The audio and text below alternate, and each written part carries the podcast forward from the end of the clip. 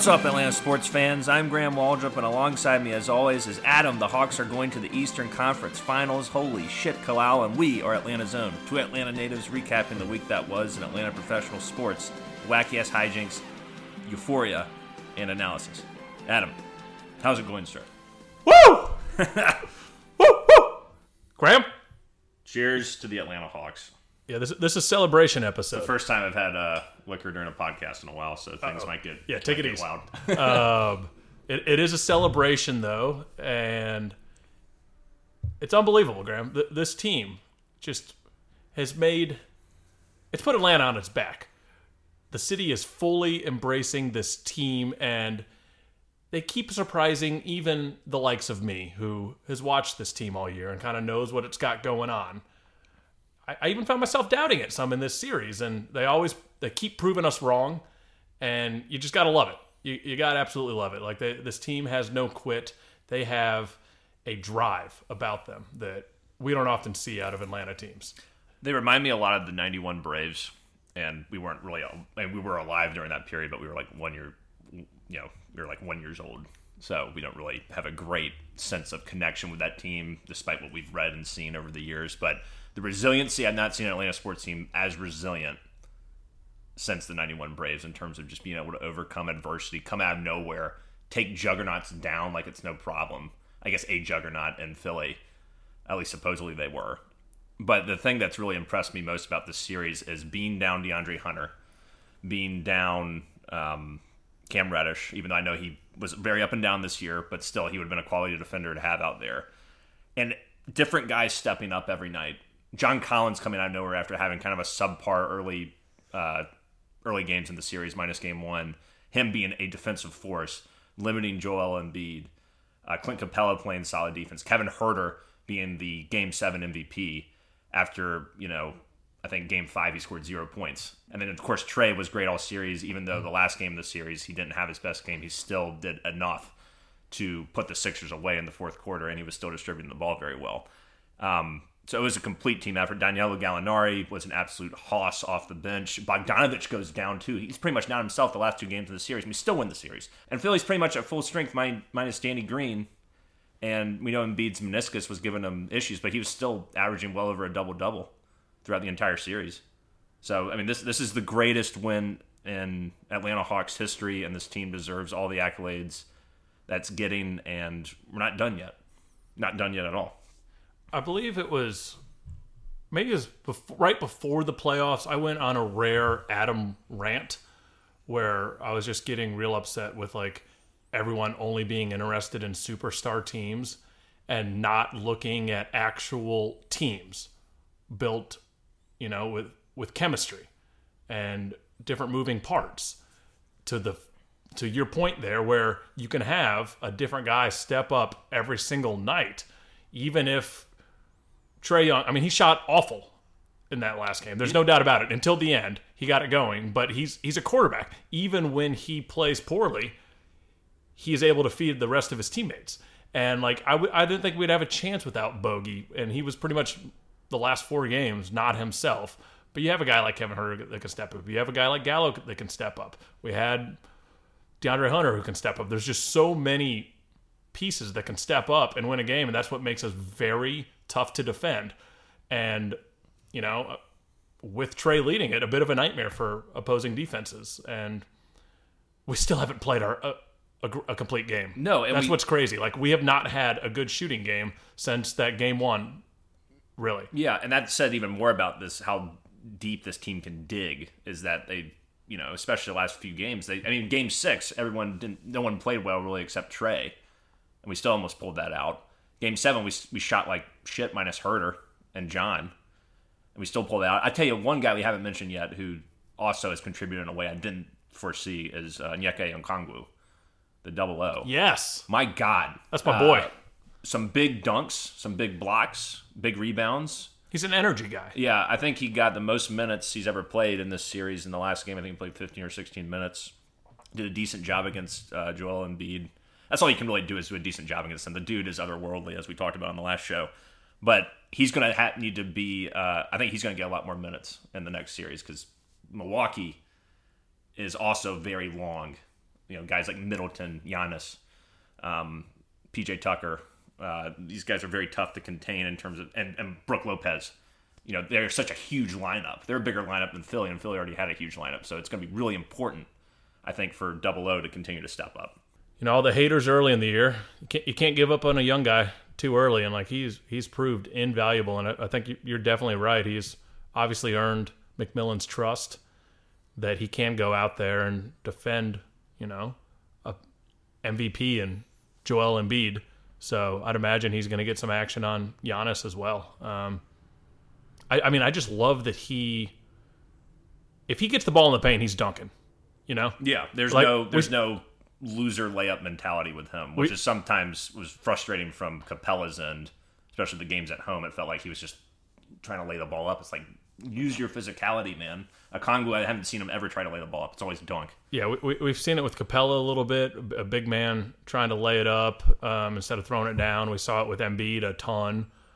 Uh, we obviously saw it with Ben Simmons. Uh, we'll get we'll get into him a little later. Yeah. I think uh, we we got to talk Philly basketball for a little bit for Philly John. It's it's fascinating to me. I, that, that's what's great about you know being in the playoffs. First of all, is you and going seven games, getting multiple rounds, is you get to like really dive into another team a lot more than you do during the regular season. And, and also, uh, I can't remember if it was Simmons or Embiid talking about it, how like, Uh, there's probably Simmons because during the regular season, he can put up big numbers.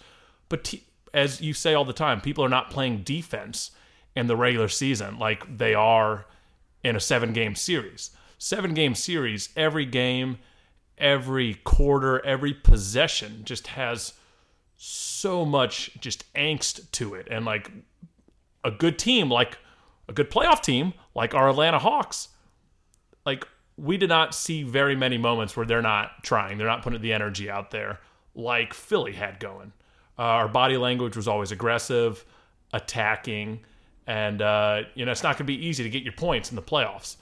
Um, I can't remember where I was going with that point, but the point is Okongwu, when he gets the ball in the paint, he's throwing it down. And one of the people we can thank for Okongwu's emergence, I would imagine, is our God Emperor, Nate McMillan.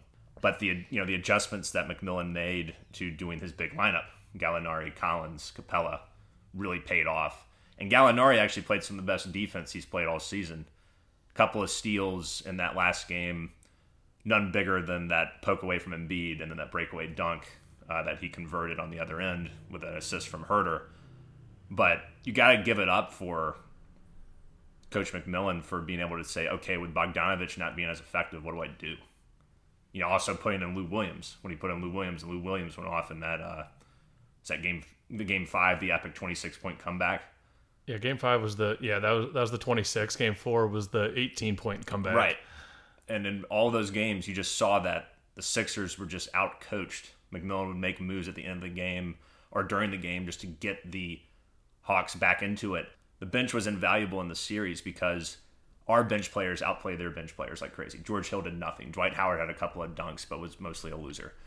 Um, trying to, uh, Thybulle was okay. Shake Milton was up and down, but I'm just saying you got more consistent performances from our bench and bigger contributions from our bench than Philly ever did. And whenever Embiid was off the court, we, we seemed to take advantage of it and Doc Rivers couldn't adjust, and McMillan did. McMillan kept his guys locked in. You saw we talked about this before, but the body language on the Sixers, even in the game, the, the epic 26 point comeback, they were still up by 15. And when the when the bench unit leaves, the Philly bench unit leaves, they look like they lost the game. Oh yeah, just because they only had a 15 point lead now, and it didn't matter if we were down 26 or or by three or we were up by one or whatever. The Hawks just looked like they were just locked in the entire time. Even though they were getting their asses kicked and had no right to be even playing anymore, they were they were still motivated and, and going full bore and trying to get back into the game, and they did. And the fact that we beat Philly three times on the road, home court advantage did not matter in this series. This is one of the best NBA series I've watched in a long time. It wasn't just because the Hawks won, but it was just such a weird back and forth series, and home court advantage didn't matter. Both teams only won one home game. Bizarre and McMillan deserves all the credit in the world for being able to pull this off. To go back to Philly after losing that devastating game six and pull out the victory when you're not shooting well, and the only thing we could really do during the year to me to be effective was to shoot three pointers. and We weren't doing it, and we still won. Incredible. Yeah, Incredible. The, the most Nate McMillan thing that I heard after that game seven thing. You're you're right. I mean that when we lost game six, that to me was devastating, and I, I was we're still in this Atlanta sports mindset as fans.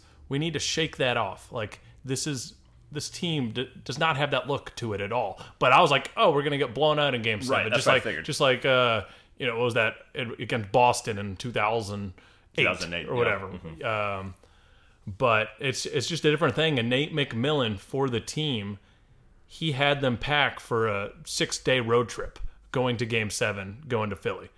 He's like, no, we're not we're not going to pack for one day. That's loser mentality. We're packing to go to Milwaukee after Philly, and you know that is it's it's a little thing, but it, I feel like coaching like that is just completely underrated, at least to fans. You know, like there was a great article uh, where John Collins was talking about McMillan and just how much of a different presence he's been over Lloyd Pierce. And he said he's kind of just got more of like a, a military style to him where there's just a lot more discipline and regimen. And like to John Collins that really resonated with him. It was like not not to just like shit on Lloyd Pierce, but Lloyd Pierce just did things a different way. And I think for a, a young team it helps to have that discipline that Nate McMillan has instilled, and then you know they still have fun, but you know it's it's just a great mixture of um, the young guys with the veterans that they brought in this year, um,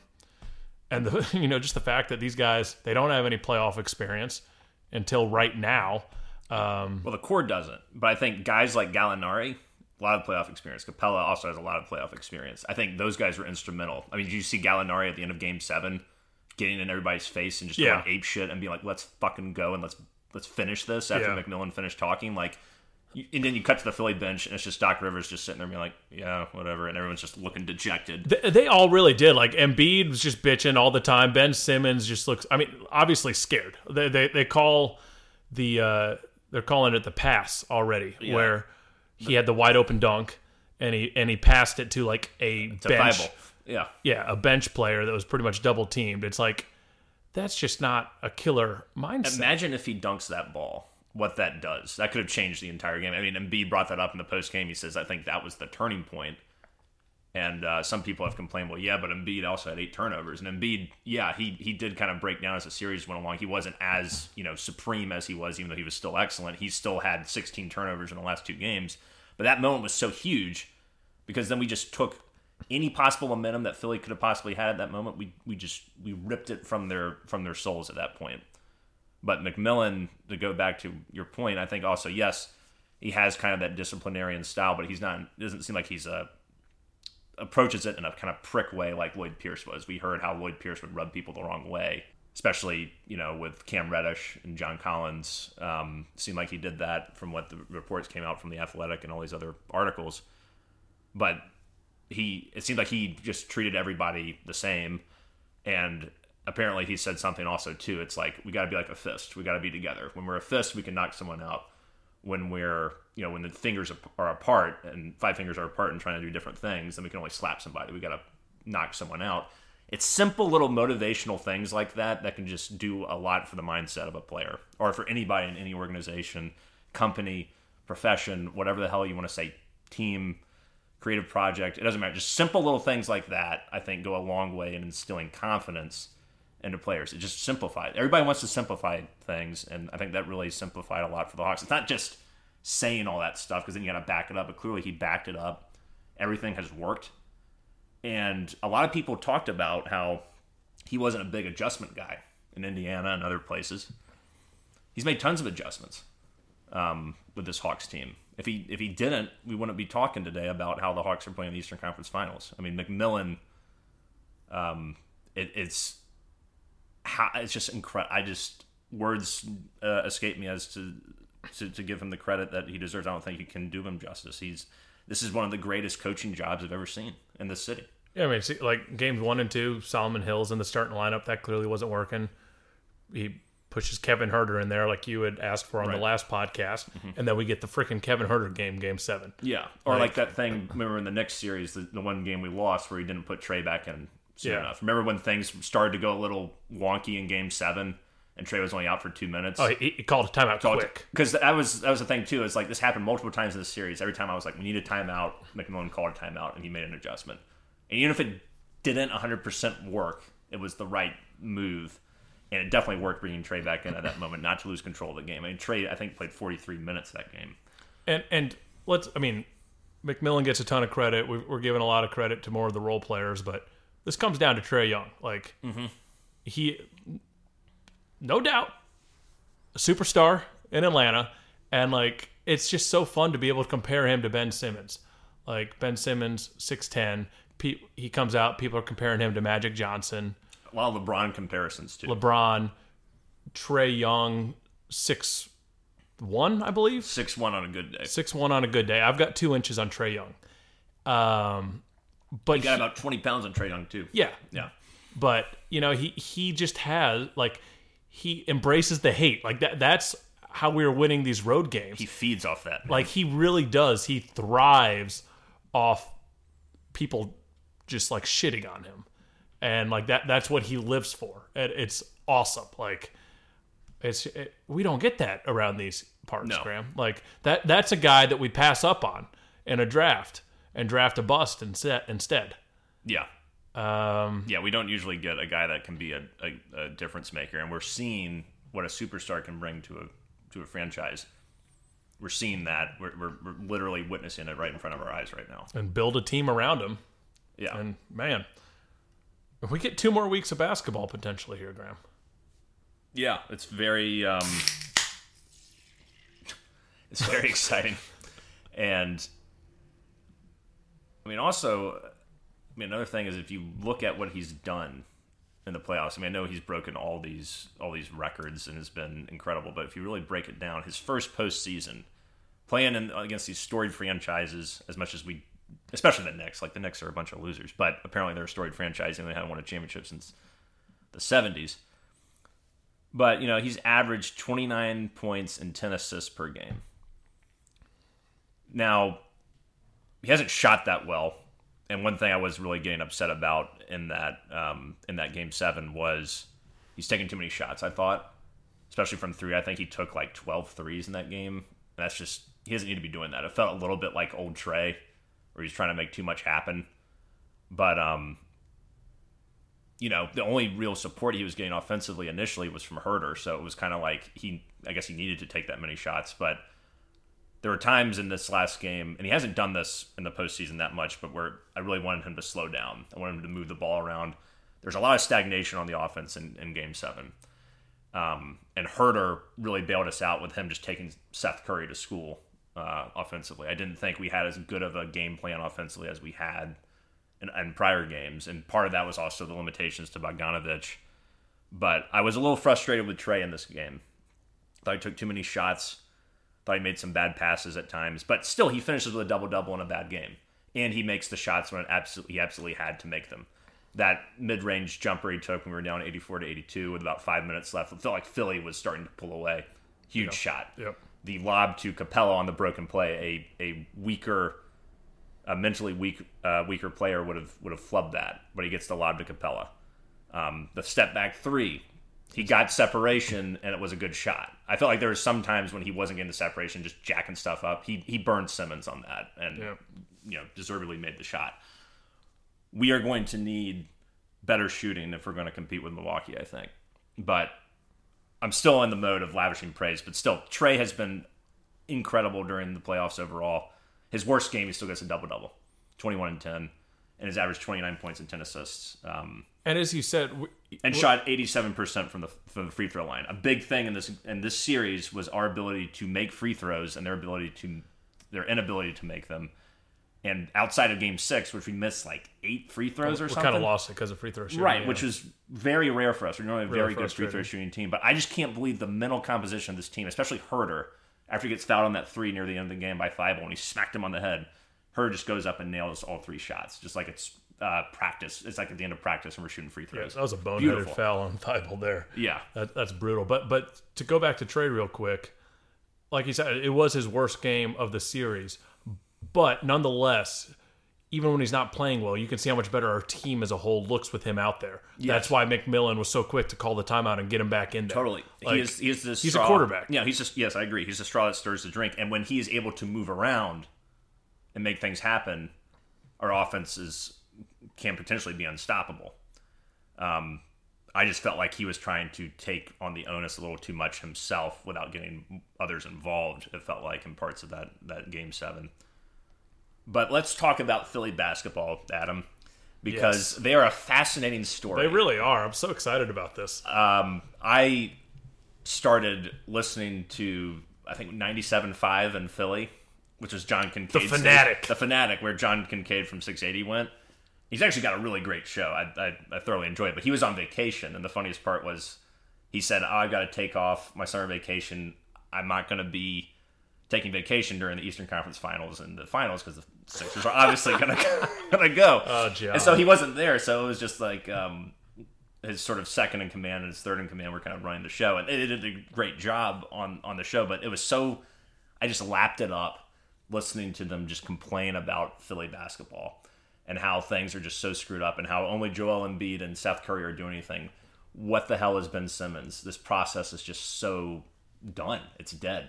It's dead in the water. Well, the process has been what, like seven years? Yeah, and the Hawks, and something that's been pointed out a lot by many people, but the Hawks have gotten to the Eastern Conference Finals twice in the last six years. Uh, and this has all happened during the process. We literally were able to go to the Eastern Conference Finals, tear it down, rebuild, and go back to the Eastern Conference Finals before Philly even made it there, which is just a colossal failure on the part of the 76ers organization. And yeah, I mean, they, Ben Simmons is like a dead man in that city. They, they they despise him. They think he is public enemy number one. Is one of the biggest reasons why they lost.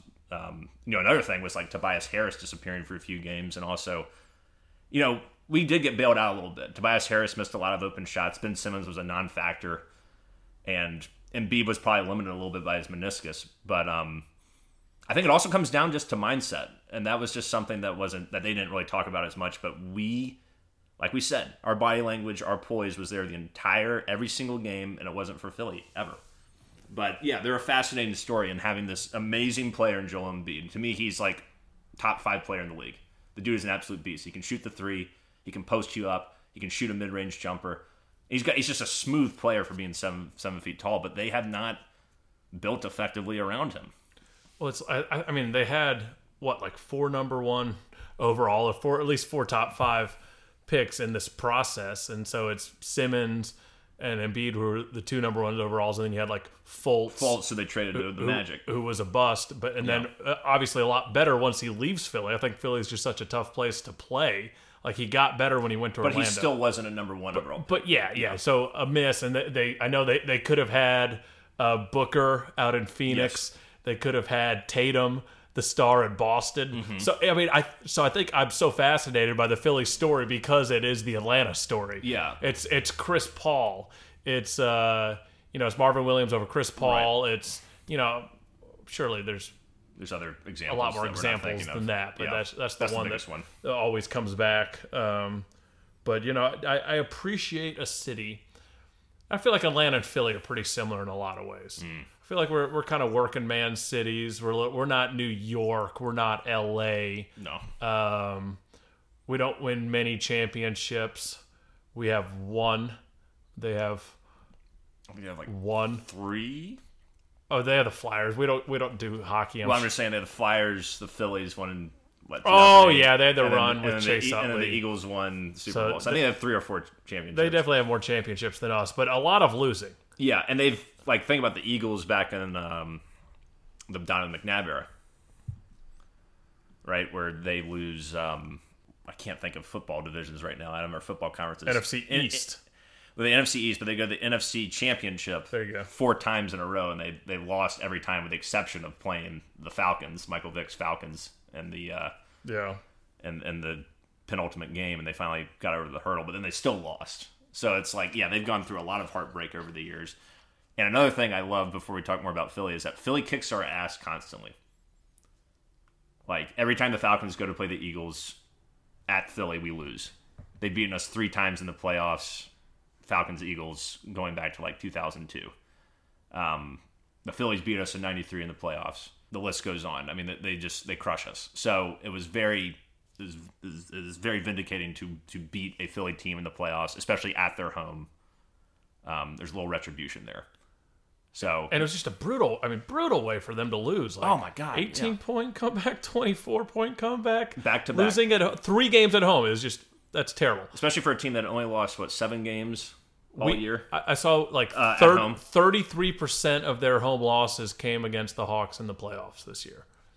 They're a great home team. That's why I thought once we, especially going back to Game Seven, I was like, I just don't see us winning. Like it, it was once again that old Atlanta mentality. But this team, We got to get over that. I was like, just feeling negative.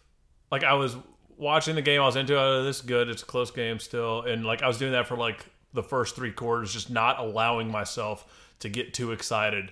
And it really wasn't. And I, I kept getting pretty pumped for Red Velvet though. oh, he was just Like when, when he would just keep making those post ups. the biggest shot he made to me was when he um when he crossed over Tobias Harris into the step back three with like five seconds left on the shot clock. That was that was like vintage JJ Redick. That was like a Steph Curry move. That was beautiful. kid's a stud. I mean, and and that's. But to, to, to finish the point on the game, it wasn't until that Gallo steal and dunk that I like allowed myself to like, you know, get up, do a big scream, Yeah, same. sc- say, "Are you kidding me?" Yeah. you know, bop bop bop bop bop bop bop, just real really into it. Um, but yeah, I mean that that was just that was a hell of a night, Graham It was. hell of a night, hell of a game. Uh, so so proud of those guys, and you know I loved at the end of all of that. You know, as excited as the city of Atlanta was, as sad as the city of Philly was, most of the press conferences, like the boys were still pretty level headed yeah. because it's not over. Bus- No. This this isn't their. It's not their goal to get to the Eastern Conference Finals. They have a championship mentality. Yes. You cannot, no matter what happens, no matter how healthy we are or unhealthy we are, you can't count the Hawks out. I'm not saying they're going to beat Milwaukee. They're going to give them everything they got. There's no reason we cannot beat Milwaukee. No, and the thing about that's We just beat the number one seed. Well, what's interesting about Milwaukee is that they, in Game Seven, I think they only played six people. We are deeper than they are. We are definitely deeper than they are. They don't shoot the three as well as Philly. One thing that was frustrating to me in this Philly series was we would we started doing this thing where we double Embiid, but unfortunately when we did that, we would leave Seth Curry open. and He would just kill us. Seth Curry, That guy's money. Seth without Seth Curry, this this series would not have gone to seven games. He instigated the comeback in Game Six for Philly. He was clutch all all series long. I think he made like 25 threes in this or something insane like that in the series. He was he was he was the second best player for Philly. A guy who was normally on the bench in favor of Danny Green because Danny Green got hurt in, in game one. So that's the thing that's crazy to me is that Philly, just to go back to Philly, I know we're kind of all over the place here, but go back to Philly. They're paying Ben Simmons and Tobias Harris $30 million a year for that performance, particularly from Ben Simmons, is just so unfathomably bad that that's what you get from from that's the value you're getting from 30 plus million dollars. And Joel Embiid's the, only the like the third highest paid player on the team. I think Harris is the, the top paid player on the team. It's incredible. Just this colossal failure. We are the Cardinals from 2019 and they were the Braves in 2019. Everything was shaping up for us to just kick ass. And we just shit the bed. And they shit the bed, but we still took advantage of that and won. We definitely won that series.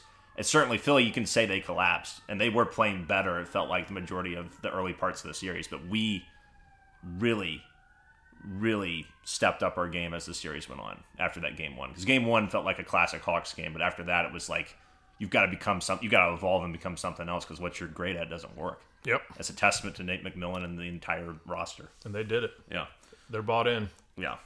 Do you want to talk about this uh, Buck series a little bit? Graham? Yeah, let's talk about the Bucks series because yeah, like I was saying, I think we were deeper than Milwaukee.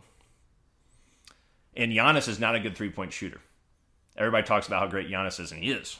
Great rebounder, solid passer, incredible scorer. The issue I think that we're going to have with Giannis is he's so good at getting to the paint and finishing. He's so aggressive and he's so lengthy.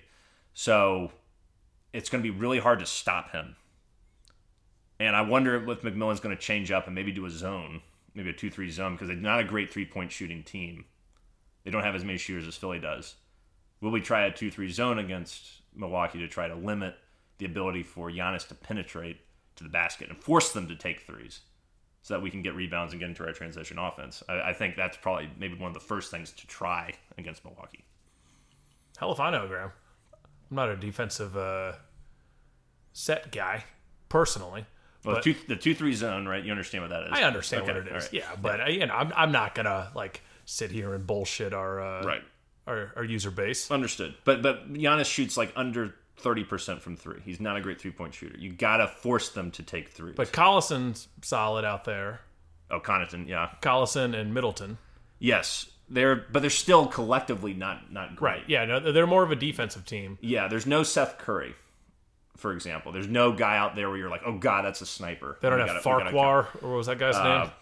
I was gonna call him Charizard. Um, That guy pissed me off a lot. God, he was uh, Korkmaz. Korkmaz. Or I think it's Korkmaz, but I call him Korkmaz because I'm a Southerner. No, he he was frustrating. Yeah, but he kind of faded down the stretch a little bit for He, Philly. he but, did. He did. But um, But my, yeah, Mm-hmm. my, my only thoughts are, I mean, a, you know, regular seasons aside, we just beat a one. Now we're now we're playing a 3 Mm-hmm. with two superstars, uh, in Embiid and now Giannis. So like if, if we we were able to figure uh, we were able to slow down Embiid at least. I don't know about his meniscus. That is what it is. But the fact, like you said, that Giannis can't go out and shoot the threes, it, it opens things up. And, yeah. and I, I do agree with you that Onyeka, who has earned the trust of McMillan, might be a bigger factor in this. yeah, and I think going to that big lineup of of Gallinari. I'm not saying you start Gallinari, but I'm saying going the big lineup of Gallinari, Collins, and Capela is going to be critical.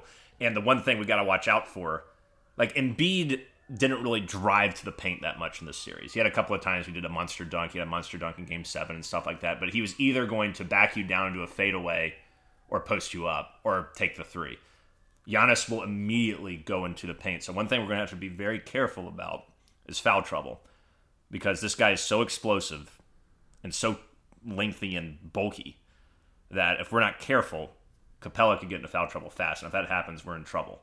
So I wonder if we're going to try and do, you know, maybe a guy who can move a little more horizontal, horizontally, and John Collins sticking him on um, Giannis initially, or maybe playing uh, Okongwu a little more. But it's going to be critical to keep him out of the paint. Got to keep Giannis out of the paint. But if he gets in there, we will get into foul trouble. Because they have uh, what Brook Lopez too. Brook Lopez so also. Brooke, so Brook Lopez might be on Capela. A Yes, lot then. Capela is going to have to. The problem also with Brooke Lopez, though, is that in his later career, which is the stage that he's in right now, is that he loves shooting three pointers. And we know Mike Budenholzer, his system hasn't changed in Milwaukee. For those that don't remember, Mike Budenholzer coached us, the initial greatest Hawks team of all time, to the Eastern Conference Finals. And how did we get there? Passing.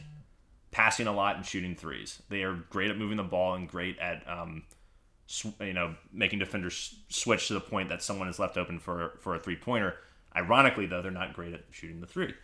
So, how we attack them in this series is we we got to force them to shoot the three and, and stay in our zones. I think and and keep, try to limit Giannis from getting to the paint too often because he's going to destroy us if he does that.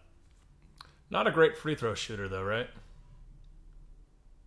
He's, he's you know he's not Embiid, but he's you know he's not Ben Simmons, you know where he's the worst free throw shooter of all time in the playoffs or anything. He's a solid free throw. I think he's like a sixty percent guy. something like that. Like it's not great, but he's not. You know, probably won't kill you. I don't think you're going to do a hack of Giannis in this like we do with hack of Ben. Um, you know, Middleton's a very solid, solid player. I'm really interested in seeing how our bench lines up because their their bench is not deep at all. Jeff Teague is on their team, Oh yeah, our no, old friend. Jeff Teague doesn't play either. Like that, that guy's Yeah, just he's dropped he's, off completely. He's pretty much out of the rotation. yeah. but yeah, I mean, I, I like our chances in the sense of if we can. I feel like it's going to be very similar to Embiid, where Giannis is going to get his.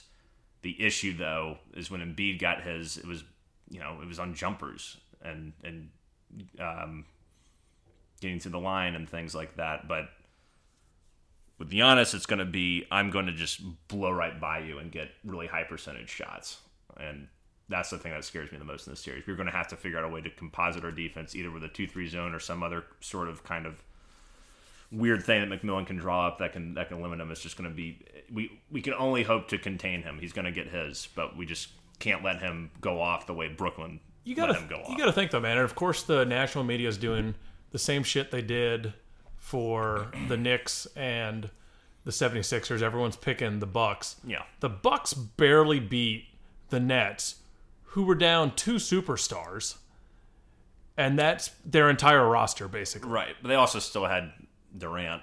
Right. Yeah. Okay. That that's their entire team. One Yeah. guy. Right. Like it was Durant and Joe Harris.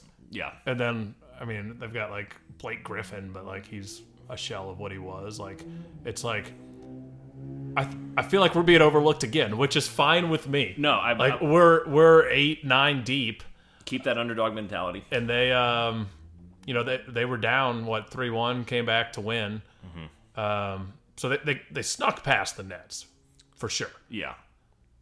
Um Yeah. So I I feel pretty confident. I feel decent. I think uh, there's gonna have someone's gonna have to step up that we're not expecting, and the guy that comes to mind immediately is Snell. Tony Snell. You laugh at me now. I know he was he was a joke in um, the Sixers series. He didn't even play like last what four games or something. But with Bogdanovic being hurt and being limited, we need three point shooting.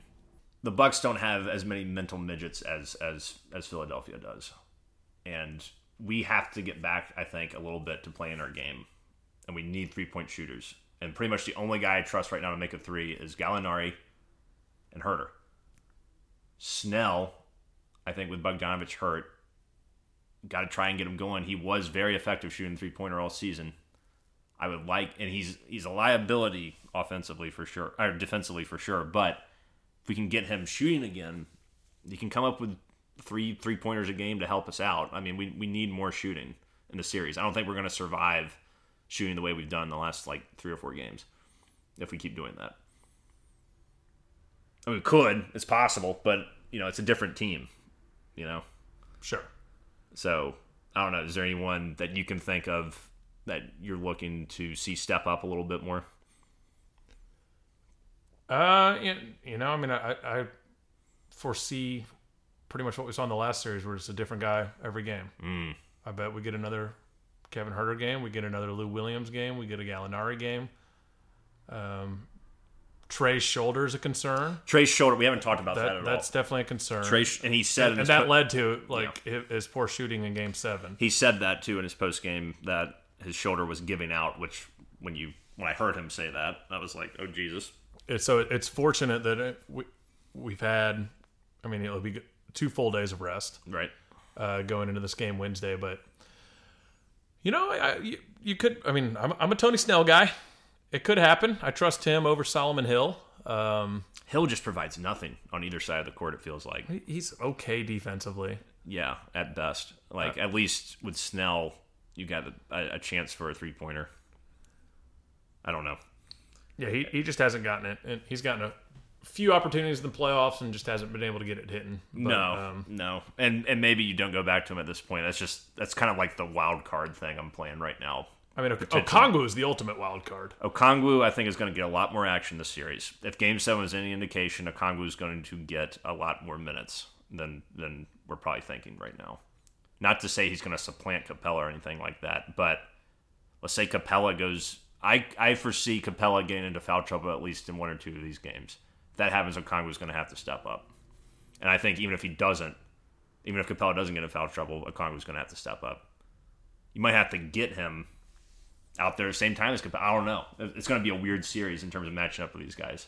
Feels like every person in their lineup is is is really tall except for Jrue Holiday, which is another person we haven't talked about yet, who's apparently very good. Is a very good defender, and has the ability to um, you know shut down a lot of speedy point guards like Trey. But I think Trey's speed is so elite that I don't think there's a defender in the league that can that can really shut Trey down. But I'll be interested to see how Budenholzer uses Jrue Holiday to try to limit him from creating um, creating opportunities for the rest of the offense. Because we, we, we, we saw in the Philly series when they trapped Trey, things started to, you know, turn south a little bit at times. We've got to be able to get out of double teams better. People need to go up and help Trey, which wasn't happening enough. I felt like in the Philly series when he was getting double teamed. Yeah. So Jrue Holiday might be a good defender, but I feel like he's probably not better than Ben Simmons. And obviously, I haven't watched a lot of Bucks games, No, I as I, either. as I've made it clear. But like, I see no reason to be more scared of the Bucks than the Sixers. Right. I mean, I think once again, yeah, you're like you were saying earlier. They both have superstars in Embiid and Giannis, and it's all about taking their best punch and seeing if you can get up and answer. And the, they have, and the Hawks have gotten up and answered. and they have all the pressure on them. With, Yeah. like Coach Bud, he could be done with them. If, They should have been done. They should have lost that game seven. yeah, I mean, it could be a very different conversation we're having right now in terms. Of, we could be talking about Brooklyn. That game seven came down to the wire, so I would love to just beat the shit out of Budenholzer for leaving us. Would love that. yeah, it would be great. I mean, he left because he didn't want to be part of the rebuild. Right, and he damned the team by signing Dwight Howard as our big superstar. I couldn't stand Dwight Howard that whole series. Um, I was happy anytime he came in, but it was like anytime he got like an alley oop or anything, which I think only two or three times, he was acting like he was, you know, cock of the walk when he was cock of nothing. It was just like, come on, man, re- reevaluate yourself. You're a glorified bench player at this point. That- yeah, that's all he is.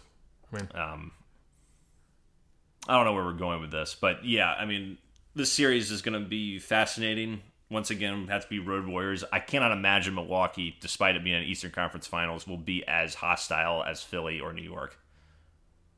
And I, I'm sure it will be hostile, and Trey's going to feed off that. I think the biggest question in this series for me, like you were saying earlier, is Trey's shoulder going to hold up enough for him to be effective? and Bogey's knee. Bogey's knee, I'm already I've kind of resigned to the fact that he's he's just sort of done. Because once again, they, they talked about it today, how Bogey's going to be a game time decision. So he'll probably play, but probably be um, limited again. I mean, we just saw he wasn't getting any lift on his on his three point shot the last couple games. Trey's shoulder, though, gotta hope that thing is is okay.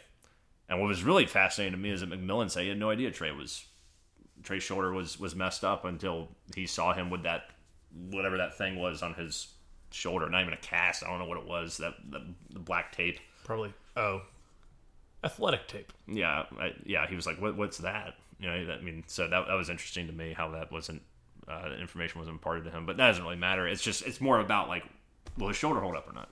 Sure, sure. We'll find out, Graham, shortly. Yeah. Stoked about the series. We're, go- we're going to be doing our Atlanta zone, um, no Atlanta zone, uh, you know, vacation. Yes. We'll we'll be at the beach Mm-hmm. watching these games, which doesn't bode great for us because we watched Game Six together. Maybe we'll go separate places. Maybe we'll go separate Someone, places. someone someone stays at the the beach house. Someone goes to a bar. Yeah, that might be the way to go. We'll, Oh, we'll see how. Game One goes. All right. Um, well, we're watching game one uh, uh, apart from each other, Sure, so sure, yeah, sure. I'm sure we'll win by 30 points, and then we'll watch game two together, and we'll lose by 30 points. And then we'll know what we got to do for right, Game Three. Yeah. Okay. Fine. That'll be simple. Yeah, because we we have such an effect on what happens. But do you have? Damn right. I know you don't have a prediction.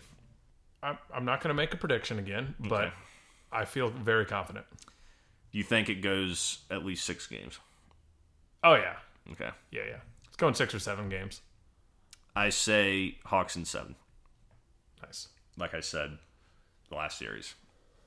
Although, to sort of an asterisk behind that, I said if Embiid is is not playing, then um, Hawks in seven, or not playing but not effective Hawks in seven, and if he was, then Philly in six. So I was I was technically wrong. Yeah. you can't really have two predictions, but I'm just going to say Hawks in seven. Okay, nice. And even if that damns us, then whatever. I'm, I'm shooting my shot like Trey Young.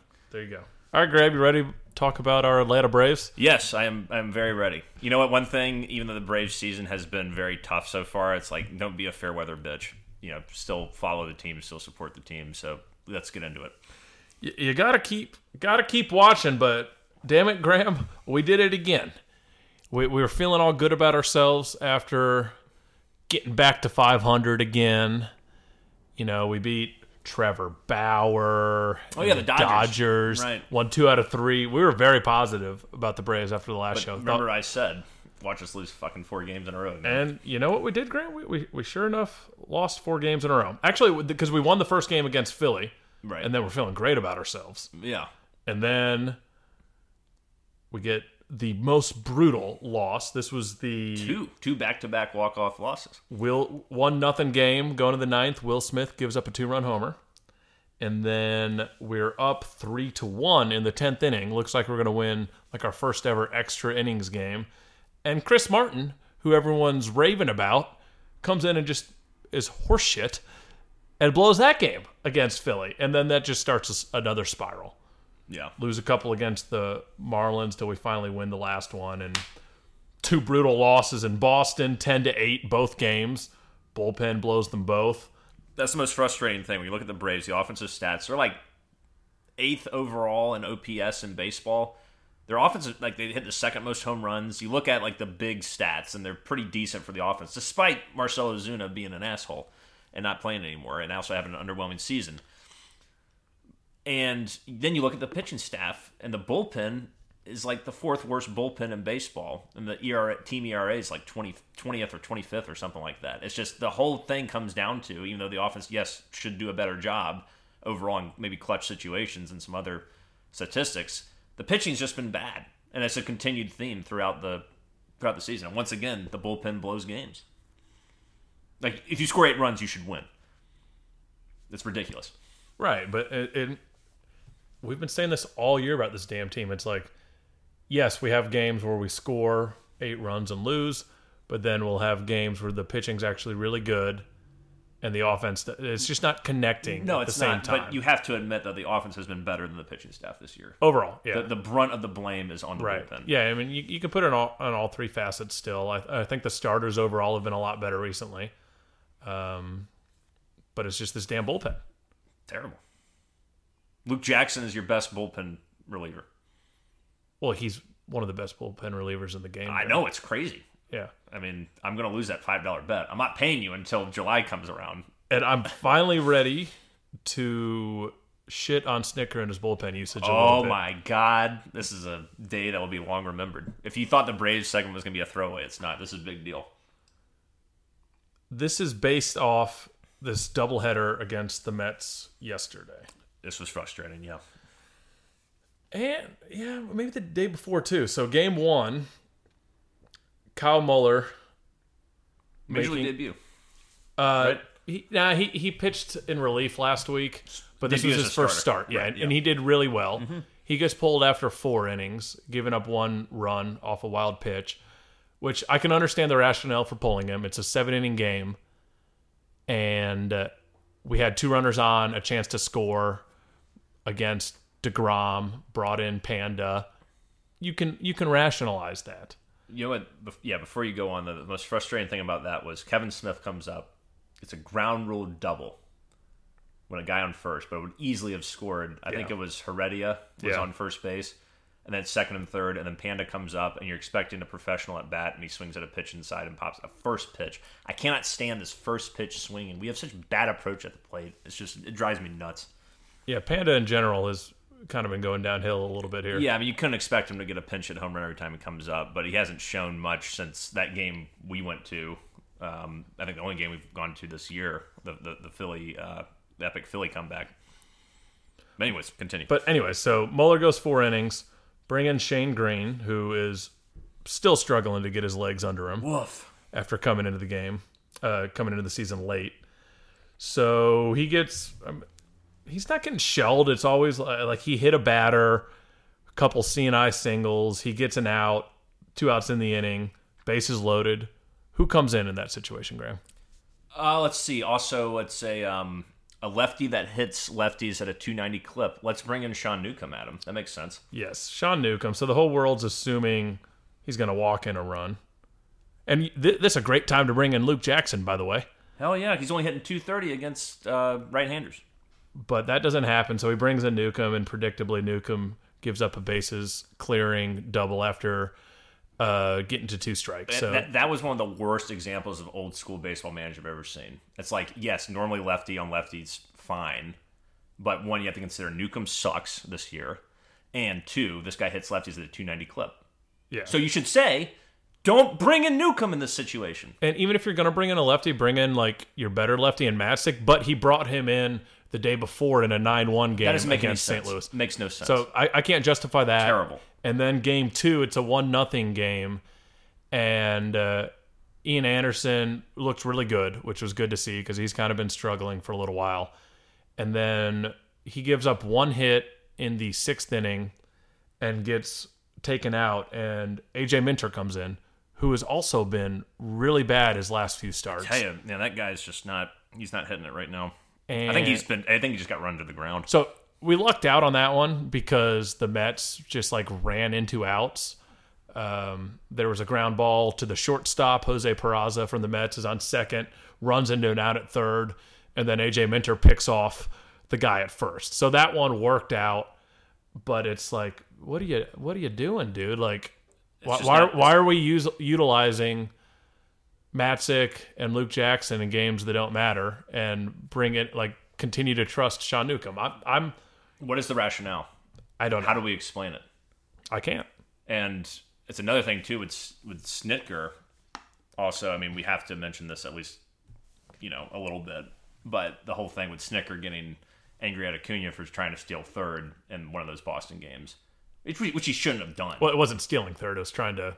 Or turn sorry, extend extend a, uh, a double into a triple, which he shouldn't have done. And Acuna admitted it was stupid. But to publicly call out your best player, who also went like three for five in that game, um, with a couple of RBIs and, and doubles and whatnot, and say that he's pretty much an idiot in front of the media, when he's never called out the bullpen for not doing their job and saying, you know, just ambiguously, guys have to do their job. He's never said, why did Newcomb throw that hanging curveball there or something? Like he's never like it's just really it's one thing Bobby Cox never did. He never called out anyone in front of the media. And Snitker never really has. Until, I think he was just pissed off Oh yeah, like they. I mean, about about in general. so th- there was a lot of Braves Twitter was going crazy about that one because he didn't do the same thing for Dansby Swanson two weeks ago. Two weeks ago is a different situation. Like we're at that point in time when that happened with Snitker, a like we had just lost that game. I mean, the, the rationale from trying to turn a double into a triple in the ninth inning when you're down two runs, it's inexcusable. No, to it's do that. stupid. Like, Yeah. and and and Acuna, it, he'll do this every now and then. Yeah, people acting like Acuna did no wrong are idiots. But Acuna, I mean, I still don't think Snitker should have gone as postal on him. It's- No, and I, I certainly disagree with Snitker doing that, and I'm sure he regretted it afterwards. But it's like your team's seven and a half games out now. Like when the Dansby thing happened, a it wasn't the ninth inning, and was May. and b we were like two games back. So like the frustration that we're starting to feel as fans now, it's got to be triple on them. So I'm sure he regrets that. Um, but also, it doesn't look like it's held Acuna down. Like we he wins two ball games for us yeah. shortly after that. One but nothing win on Sunday night, one nothing win on Monday night in the second part of the doubleheader, both on Acuna solo home runs. When the guy's having a phenomenal year, I hope we don't waste it. But for people to act like Snitker doesn't care about Acuna, like, It's ridiculous. kidding me? Like, he Yeah. loves that Yeah, kid or trying to bring a, so much. Yeah, I mean, it's, it's, bring make bring a race into it. that's stupid. I mean, Snitker has defended Acuna time and time again, especially when Acuna was getting hit constantly by the Marlins. I mean, he was literally about to break Physically down. defended him, Yeah, yeah. yeah, physically defended him and defended him in the press and said, you know, broke down in tears. Said, "I love that for him, kid." Yeah. So I mean, if you don't think Snitker loves Acuna, then you're an idiot. I mean, the evidence is there for you. So all these people getting off on all this race, it's just ridiculous to me. I think, yeah, I think it was just a, a temper boiling over kind of thing, just of of the combined effect, the cumulative effect of, God, this has been a frustrating season. And if that, I mean, you got to think it's it's crazy how they do these interviews in sports right after the game. Like, You got about ten minutes to cool get- down. Yeah, I mean then that's that's nothing. Yeah. Like, and that that's got to be just such a frustrating play for a guy like Snitker, where like you know it was our last chance, but you got to give your MVP a chance to tie that up. yeah, And Freddie Freeman coming up there, right. Um, being aggressive in that situation does nothing for you. No, We're no better off if he's at third base No. than at second. This is a big series against the Mets that continues tonight, the night we're recording this, and now what are we seven, seven and a half, six games back? Something No, like we we got up to five and a half with the Five one nothing half. win last Okay. night. Yeah, so it's a four game series, I believe. Correct. That's correct, Ram. Four game series. Right. So you want to try and split this series at a minimum. If you lose the next two games, then you're back to seven games behind them. And then I don't know when the, la- the next time we play the Mets is, but the problem with the Braves has been this year is that we haven't competed well against the division. I mean, there's a number of problems. The problems are numerous, but we've been bad in division play when normally we were very good in division play. So if you want to have a chance in hell of getting over 500, you got to start playing against the division better. And what better time to start than against against the Mets? It's just we're in June at this point. We're we're getting to Late the end. June. Of, yeah, we're getting to the end of June. We're coming up on the All Star game. and I haven't seen anything from this team to make me think that things are going to turn around. Like uh, I don't know when the trade deadline is. Was in I know it's in July. July 31st, like it's been for the last 35 Okay, years. fine. I'm not thinking very clearly because I'm going from the emotional high of the Hawks, and I'm drinking liquor, and then I'm going to the sort of mediocrity that is the Braves, and I'm just I'm not seeing the worm turning. I'm seeing contributions from people. I think Freddie's once again picked it up. Acuna's still been great. Ozzy's been very good offensively. Um, Abraham Almonte, outstanding. You know, he's hitting fourth. Riley's still doing pretty solid. Uh, the rotation's done well. We didn't talk about Charlie Morton turning in a damn near no hitter the other night. Your boy Drew Smyly did the Drew same. Drew Smyly has pitched very well over the last two weeks. He's done he's done very well. So you know we're getting contributions from people. We're starting to see people contribute, um, either in a more in a, in a more consistent way. Especially Morton and Smyly. That's really huge that they're starting to get their shit together. Particularly Morton. Morton looked like playoff Charlie Morton the other night. I mean that was that was a great that was a great outing. But the bullpen and the way Snitker's utilizing the bullpen is a mystery, and I don't know. Like I just don't have any faith in them until they can turn around. And Shane Greene just still doesn't look like he looked awful yesterday. I think this is what his fifth or sixth appearance. He might have needed more time in AAA. Yeah, maybe they, I think they rushed him up because the bullpen's such a disaster. It's like I mean we've seen it like when Keuchel came up and he was terrible at first after like sitting out a couple months. It's like it's kind of consistent. No one no one's gonna just miss spring training and two months of the season. Right, no matter great. what offseason Yeah. stuff they're doing. I, I will say though, I had a lot more confidence in Shane Greene getting out of that inning than bringing in Sean Newcomb. Hell yeah, Especially especially, after after, he got a really out. lazy fly ball in the, for the second out. I was like, okay, finish the job. Yeah, And then I'm like, oh man, um, you know, the batter that was coming up, I can't remember his name, but I remember the stats because someone on Twitter pointed that out that the guy was hitting 290. Dominic off- Smith. Dominic Smith was hitting 290 off of lefties. it's, And it's I'm like, why is Newcomb in the game? Oh, it's also like Stinker forgot that double headers are seven innings, and like he was acting like he had to like really spread his bullpen out a lot. It's, like crazy. like in seven inning double headers, it's like you use two, three pitchers max. yeah, your guys you normally use in the seventh, eighth, and ninth, you're using in the fifth, sixth, and seventh. Yeah. It's pretty fucking basic, man. I mean, come on, Snit. And a conversation that we haven't had on this podcast that needs to be addressed Mm. is Major League Baseball cracking down on the use of um, sticky substances, I suppose, to for pitchers. So I watched a fascinating. After that was announced, I watched a, a fat and and the reason this has been done is there's been a, a multitude of of no hitters. There's been like five or six no hitters this year. A lot of people are complaining about the the style of the game and how the game is being diminished by by pitchers just dominating. The home run strikeout, like Yeah, it's pretty much that's what it is. Yeah. Home run, strikeout, walk. That's like what we're getting. And I think it's absolutely foolish, regardless of how good or bad the game is, to do this in the middle of the season. I mean, one of the examples of this is Tyler Glasnow of Tampa Bay Rays. I watched an interview with him where he explained it. He said, "Look, I use sunscreen, something I don't know. It was it was legal it's sunscreen and rosin. sunscreen and rosin, legal substances as the rules stipulated before this change came. And he basically said like that changes how I am gripping the ball. That changes how hard I'm gripping the ball and where I'm gripping the ball and all this stuff. And he said he tried to just when he heard that this was going to happen, he tried to do, you know, no substances or anything like that. And then he injured himself and he's going to be out for probably the rest of the year, the UCL injury. So I think um, to do this now is a really stupid idea by Major League Baseball. Like, you know, just just do it after the season if you're going to do it, but don't interfere with how pitchers have been pitching for the last two and a half months.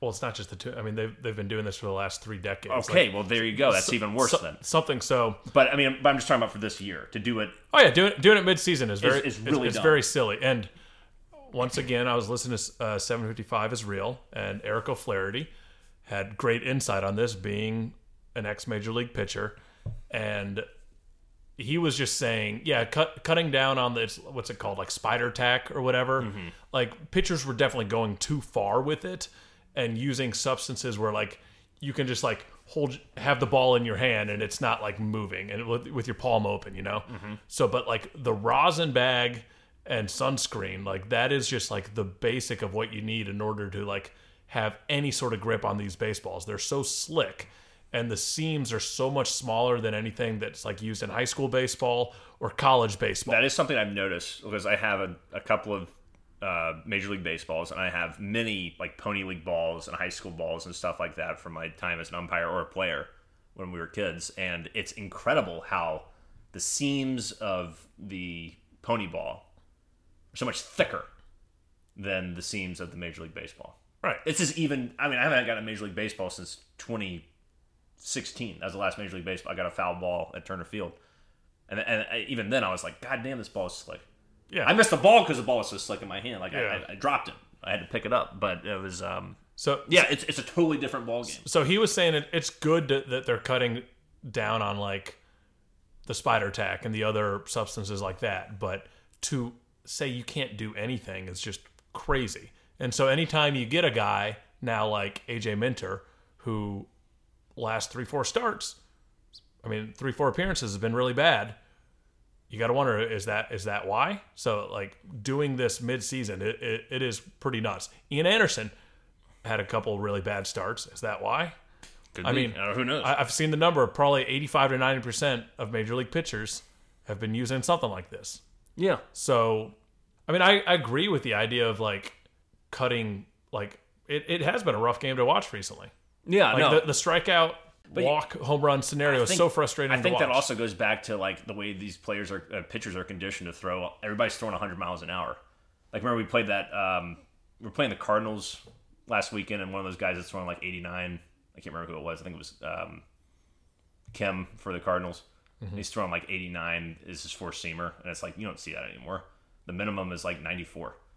Like I don't see anybody throwing below like 93, 92, like Josh in that range. Josh Tomlin. Yeah, but he's like a Reagan era pitcher at this point. I mean, he's been in the league for like 30 years. So it's like the majority of players are throwing the ball 95 plus. That's going to contribute to your increased strikeout count. And it's just the game has devolved to this thing where everybody's a flamethrower and you're either to, and, and it makes it a lot harder for the hitters. Even last year when people were hitting, you know, crazy home runs because the balls were all corked up and whatnot, it was still like, you're still getting a shit ton of, of, of strikeouts and walks and home runs, and that's all you're gonna. It feels like that's all you're getting. Yeah, so Kevin Seitzer, the Braves hitting coach, he's talked about it this year. He was a really good hitter back in like the 80s um, with the Dodgers, maybe, I think. Um, and he was saying there's no way in hell that he would be able to hit in the current major leagues, which just with how nasty these pitchers are. So it is just a different game, and I guess we got to get used to it. So, but I agree with like, you know, the major leagues cutting down on like the legitimately illegal substances, but keep the rosin and damn sunscreen in there or whatever you. I mean, pitchers have to be able to hold the ball. And I, I think it all comes back, like I was saying, to the conditioning of the pitchers. The pitchers have been told you got to throw 100, you got to throw 90, whatever. And it's led to a lot more Tommy John surgeries and the degradation of, of, of players' careers and the degradation of the sport in general. It's not as, I, I'll admit this year I've really started to notice it more than ever. Maybe it's also because I'm having to look for other things to think about when I'm watching baseball now because the Braves just aren't very good. But yeah, it's become a bit more of a boring ass game. And I usually don't think that about baseball. Usually I'm very interested in this in the pitch to pitch strategy. What the count is. If it's two and one, how are you approaching a guy? If it's two and oh, how are you approaching a guy? Oh and two, how are you approaching a guy? Now I'm more thinking about can someone hit the fucking ball? Which I never thought about in my entire life watching baseball. I love baseball. I love how slow it is. I love the strategy. I don't think about that anymore. When it's 0 2, I'm like, the guy's going to strike out. Or whatever. You know, it's, it's, it's just, it's, it's, it's, there's not as many, the strategy is, is, is limited now because of, of the way pitchers have been conditioned. I think it's, a, it's the biggest problem in base for baseball to say, but also to go back to it for baseball to say, screw the pitchers is a problem too. It's not the right answer. It's not the right answer. And it, it'll, it'll probably be uh, kind of coming back to the middle point as far as because a lot of it is on hitters' approach as well. You don't see guys choking up, trying to just slap it the other way. That's a good point I haven't know? talked about. You're exactly right. Hitters have been conditioned. You got to hit home runs all the Right, time. so- you got to swing for the fences. Like you don't see a Martin Prado who never swings at the first pitch and is just going to battle you and just wear you down. You don't see that anymore. No, And I- except unless you watch the Dodgers. The Dodgers are like the only team that does that.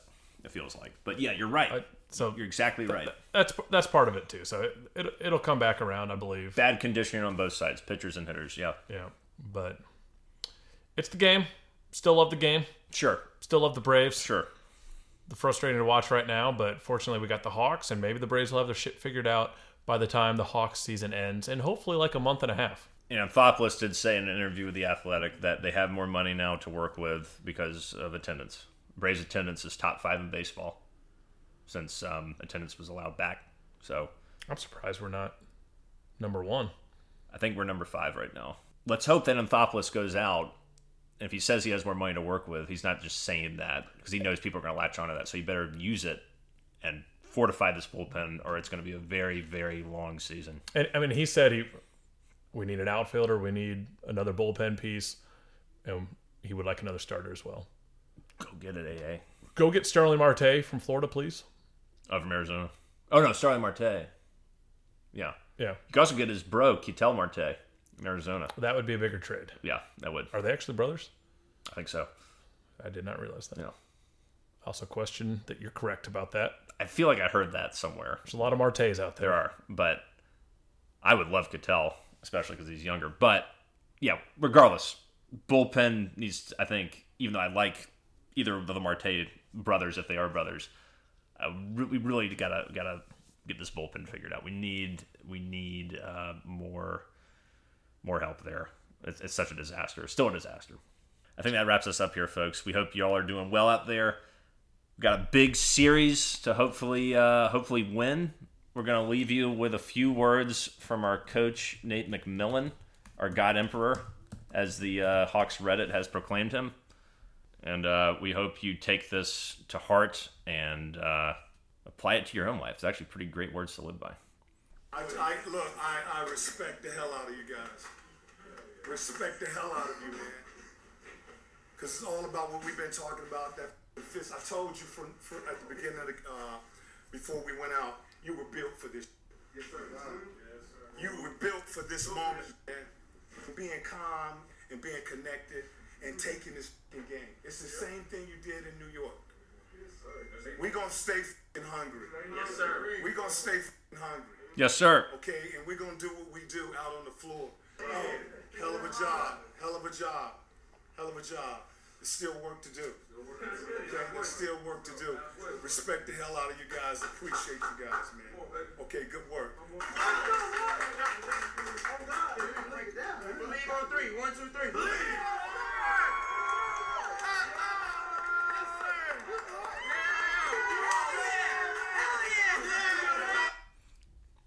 Let's go. Let's go. Get you some Hawks.